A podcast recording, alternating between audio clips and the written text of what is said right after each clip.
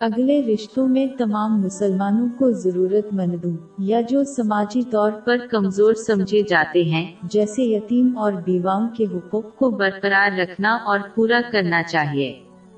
مسلمان ان کی ہر طرح سے حمایت کرتے ہیں۔ اس اعانت کا ایک پہلو واجب صدقہ کا صدقہ کرنا ہے، اگر یہ ان پر واجب ہے۔ ایک مسلمان کو یہ یقینی بنانا چاہیے کہ وہ کسی متبر اور قابل اعتماد تنظیم یا خیراتی ادارے کے ذریعے عطیہ دے بہت سی آیات اور احادیث رضاکارانہ صدقہ دینے کی اہمیت پر بحث کرتی ہیں، جیسے کہ صحیح مسلم نمبر ایک چھ سات ایک میں موجود حدیث جس میں مشورہ دیا گیا ہے کہ ہر مسلمان سے صدقہ ہر روز واجب ہے۔ اسی حدیث سے یہ بات واضح ہوتی ہے کہ اس صدقہ میں صرف مال کا عطیہ نہیں بلکہ دیگر نئے کمال بھی شامل ہے بہت سی حادیث میں یتیموں اور بیواؤں کی کفالت کے فضائل بیان ہوئے ہیں۔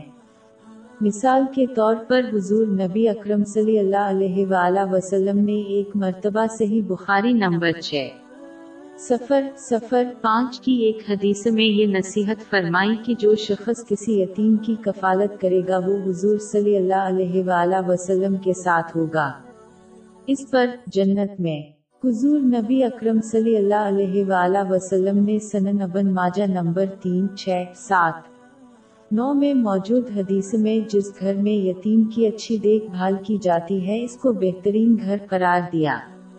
بیواؤں کے بارے میں حضور نبی اکرم صلی اللہ علیہ وآلہ وسلم نے جامع ترمزی نمبر ایک، نو، چھ، نو میں موجود ایک حدیث میں یہ نصیحت فرمائی کہ بیوہ کی کفالت کرنے والے کو ایک مسلمان سپاہی کے برابر اجر دیا جائے گا۔